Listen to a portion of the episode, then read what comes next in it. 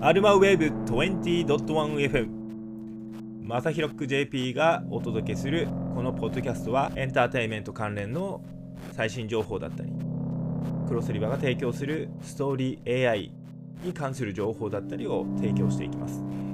本日はストーリー AI のインタビューになります。この間ですね Twitter でストーリー AI とエゴサーチしてたんですけれどもそんな時ですね本日のゲスト松さんが使ってるよっていう風につぶやいていたのでぜひポッドキャストに参加してくださいとお願いしました。ということで松さんよろしくお願いします。はいよろしくお願いします。えっとですね松さん私も今日初めましてなのでえーと、簡単に松さんが日頃どんなことされてるのかとか、なんかご紹介いただけると嬉しいんですけれども。わかりました。えっ、ー、と、普段は、まあ、ツイッターのプロフィールだと、まあ、XR と VTuber のオタクっていうことになってるんですけれども、はい。まあ、IT 業界で、いわゆるこう、動画コンテンツとか動画エンターテインメントの仕事をしてます。あ、ありがとうございます。はい。で、もともとは、あの、あれですね、VR 開発にちょっと手を出して、そっちからあの VTuber に興味を持って、で、VTuber といえば映像なのでっていうところで、いわゆるこう自分の軸足は今でも VR にあるつもりなんですが、うん、仕事としては最近は動画がメインになってますね。うんなるほど。ありがとうございます。じゃあもう本当エンターテック真ん中でずっとやられてるって感じですよね。そうです、そうです。なかなかのエンターテックの人とこうお話しする機会って最近あんまなくて あのやっぱり VR 昔やられてた方とか知り合いにはいるんですけどなんかエンターテックに行こうとしたけどなかなか儲からないんであのなんていうんですかねもうちょっと広域な VR の世界の方とか内見とかですね 建物の中に潜りましょうとかなんかそっち系にこう V2B の方に走ってくる方が多かったんですけどまあそこはともう完全にもうそういう世界ではなくて、えーと、エンターテインメントの中にこう、はいえー、だけでやられてるっていうのは本当すごいなと思います。ありがとうございます。ではですね、えっ、ー、と早速なんですけれども、はい、あのまあ、今回そのストーリー AI を、えーまあ、見つけていただいてありがとうございますなんですけどどこからお知りになられたん実は僕、あの、砂原さんのライあのライターさんの、はい、はい、砂原さんですよね。はい、割と僕ファンでして。あ、そうなんですか。はい。そうなんですだから、あの、砂原さんがツイッターで紹介されていて、で、御社の上がってた記事を読んで、なるほど、これは面白そうだな、使ってみようと思ったんですね。あ、ありがとうございます。じゃあ、あのあれですね、なんか、笑っていいとみたいな感じになっちゃいました。前回が、あの、ボリューム3の、今回が砂原さんの回だったんで、今回が、まあ、あの、1個ちょっと挟んでますけど、はい。ということで、あの、ありがとうございます。なんか、グラフ見させていただいたんですけども、はい、大体皆さんグラフの見方わかんないから入るんですけど、はい、あの、映画監督は見見てすぐ分かったんですよ。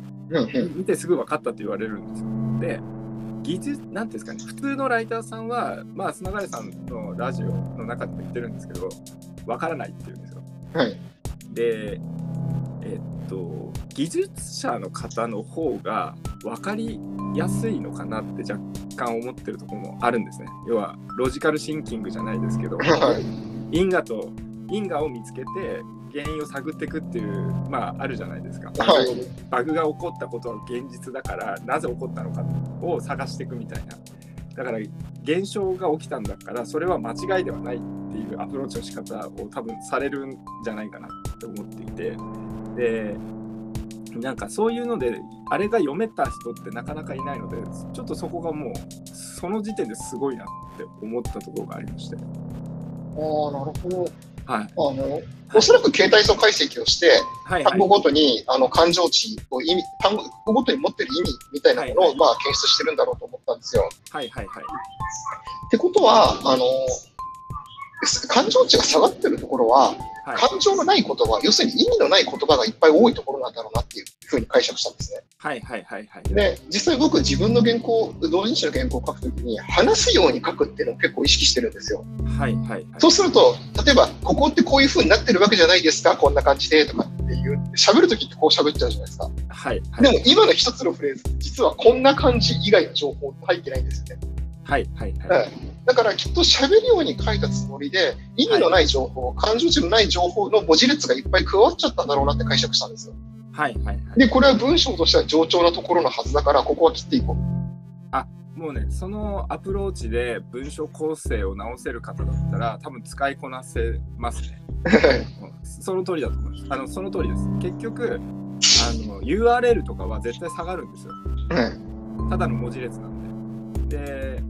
もうだからそこは演算から一回外してあげないと、あの、感情平均線ってところが、あの、正しく出ないんですよね。バケット下がっちゃいましたよね。結局塗るみたいな状態出ちゃってる。だからそういうチューニングがちょっと必要にはなってくるんですけど、そこの意味さえ分かってしまえば、結構ハックして使えるっていうことになります。あの、あれなんですよ。僕も実は種明かしをするとですね、はい一番最初のキャリアが編集者だったんですよ。なるほど。はい。だから、あの、自分が編集してる時に何を見ていたかっていうのはある程度勘が働いたっていうのがあったんですね。あ、それはそうかもしれないです。あの、結局、このシステム使ってる中で一番相性がいいのって、編集者さんなんですよ。やっぱり出版やられてる方は、もう日頃やってることまんまだよねって言ってくるんですよね、皆さん。だからあのやっぱそういうディレクター能力が高い人かつプロデュース能力が高い人みたいなところとお話しするとすごく噛み合うというか なるほどなるほど新しいキャリアがポコンと出てきましたそうですね。どんな編集やられたんですか？僕は、まあ、最初は記者で、その後学術書の編集をやって、最終的には漫画だったんですけど、あ漫画もやられてるんですか？はい。漫画が一番長かったです。そこからエンジニアに転身されてまあ、そうですね。もともと僕工業大学の出身で、ずっとプログラムとかえ IT は好きだったので、なるほどなるほどで今でもエンジニアというよりは、あのはい自分で Unityも触れる営業職です。ああなるほどはい。そうなんですね。なるほど。ありがとうございます。で、じゃあ話ちょっと戻しますけど、はい。あのー今回使ってみて、多分第2項までやっていただいてるのかな、はい。改善してっていうところで。で、どうです？そのい第1項と第2項でどれぐらいその自分の中で納得感って出ましたか？そうですね。ある程度読みは当たってたなと思いましたね。多分、はい。要するにななぜあそこでスコアが低く出たのかって、それこそあこの間の砂狩さんのインタビューとかを見て、うん、あやっぱりスペック表みたいなところが低く出るってあったから、うん、です自分なりに考えたのはその、要するに情報のこもってない言葉が多いとおそらく下がるんだろうとうん、思って、うん、うん、情報もこもってない言葉を下げたりとか、あとどうしてもそのリストとか羅列しなきゃいけない部分があるにはあるんで、はい、それは、あの各章、各章の一番後ろに持ってくるみたいなことをしたら、うん、い一番最初の落ち込みのところはさあの改善したんです、はい、多少は。はい、また別のところ落ち込み出ちゃって、今そこで第2項でそこを直して、で今第3項までやってるんなるほど、ですなるほど。はい。ありがとうございます。そうですね、そのおっしゃる通りで、まさにその羅列してるところっていうのは下がる。だから、うん下がるから悪いわけではなくて、情報の位置が悪いっていうだけですよと。で、ここって結構テクニカルライティングの世界だと当たり前に語られてたりはするので、読まれない、読まれないというか、必要な人にだけ情報を提供すれば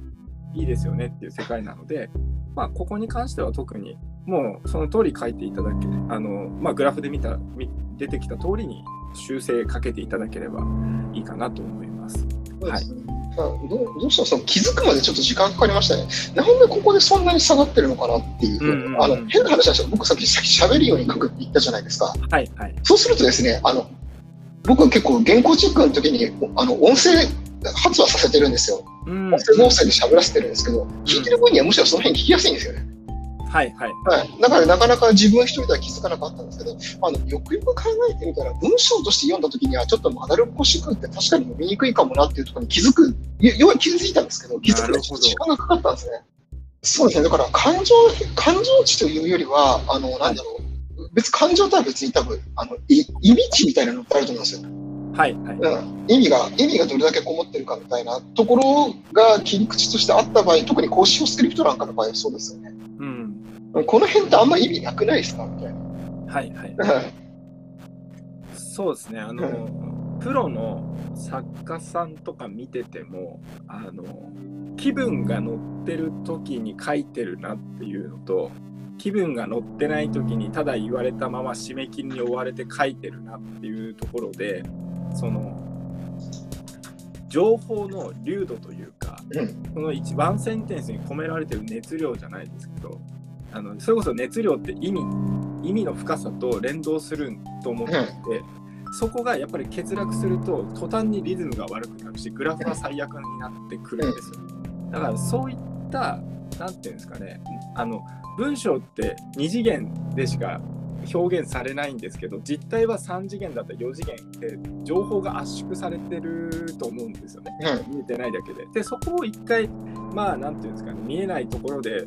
えーっと、まあ、3次元とか4次元のところじゃなくて、多分僕5次元ぐらいのところが開けてるはずなんですよ。もう全然見えてないところを勝手に開けて、こここうなってますよって取り出してるかわけがわかんないって言われると思うんですけど、まあ、そこをちゃんと、線えーっとまあ、線形で出してあげるってだけで、意味がなんとなくほんわかと見えてきたっていうのが、今の状態なのかなというふうにちょっと思ってはいるんですけど。そうですね。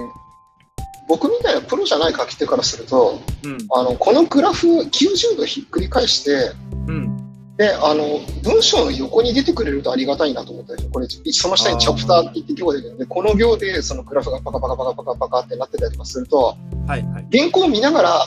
あの多分改善できたと思うんですよ。なんでここって、あの機械さんは感情値が低いって判断したんだろうっていうのに悩むのに、いちいち行って戻って行って戻って結構繰り返したので、ウェブ解析の時にヒートマップ使うじゃないですか。はいはいはい。あんな感じですよね。文章ヒートマップみたいな感じになって見えてるとすごくやりやすいんだろうなっていうふうには。そうすると多分、あの、やっぱそれ、あの AI って言っても結局他人じゃないですか。他人、こいつはどういうつもりで俺の原稿を指摘して指摘したんだろうって意図が見えてくると思うんですよね。うんうんうん。うん。あの、実際僕は新人編集者だった頃に言われたんですけれども、はい。あの、全然新人のトンチンカーの意見でもありがたいって言ってくださる先生いたんですよ。なんでですかって言ったら、うんなんでこいつはこんなところに目つけたんだろうっていうふうに思考が新しい視点が入るからと。仮に言ってることがトンチンカンでめちゃくちゃだったとしても、うん。自分としては特に違和感なく書いたところにこいつが目をつけてきたってことは、どっかに何かあるのかもしれないっていうね。だから多分同じ効果が AI 相手でも期待できるのかなと思ったりして、仮にあの全然こっちの意図を組んでくれない AI だったとしても、例えば原稿のジャンルが全然違ってて、うん。でも、なんでこここんな指摘したのかなっていうところで、一つまた一個深く考えるきっかけにはなるのかなってうん。思ったりしました。ありがとうございます。うんそうですね。あの、メタ視点ってなかなか自分で書いてると持てないので、えあの、メタ視点を、その、なんていうんですかね、誰かに読ませるの怖いじゃないですか。え その時にこれでそっとかけてあげるとメタ視点でこうここだないかなみたいなことが何も言わずに彼は言ってく彼というか彼は言ってくるんでえそれは非常になんていうんですか苦しくはないですよねええそれが人間で顔見えてたりするとちょっと分かってないじゃんみたいなこと思っちゃうえ そうそうそうそう。分かってないじゃんって言っても怒り先がコンピューターだからあんまり怒れないというかそうそうそうそう。それでは最後にですね、今回解析に使われた技術書店11の、えーで出されるですね、書籍のなんか告知とかあればいただければなと思わかりました。えっと、こちらはですね、あの、中国と取引するときの技術っていう名前で書いてるんですけれども、う。はい、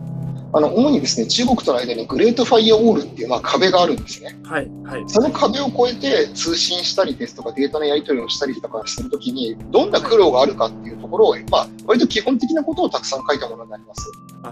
そうなんですね。はい特にその XR ではないんですね、今回。そうですね。あの、動画、どちらかというと動画業界の人が、あの、よく詰まるであろうところがいっぱい書いてあります。あーなるほど。データを、大容量のデータを渡さないといけないときに、はい。あのグレートファイアオール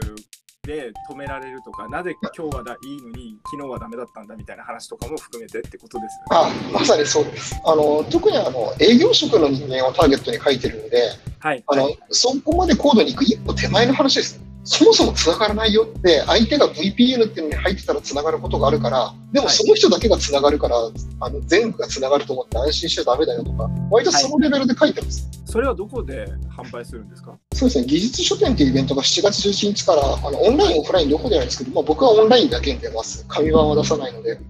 そうなんですねありがとうございます今回はオフラインでは発売せずにオンラインのみで発売ということでですね、えー、皆さん松さんが7月10日の技術書店11スタート時から購入できます。中国と仕事をする時の技術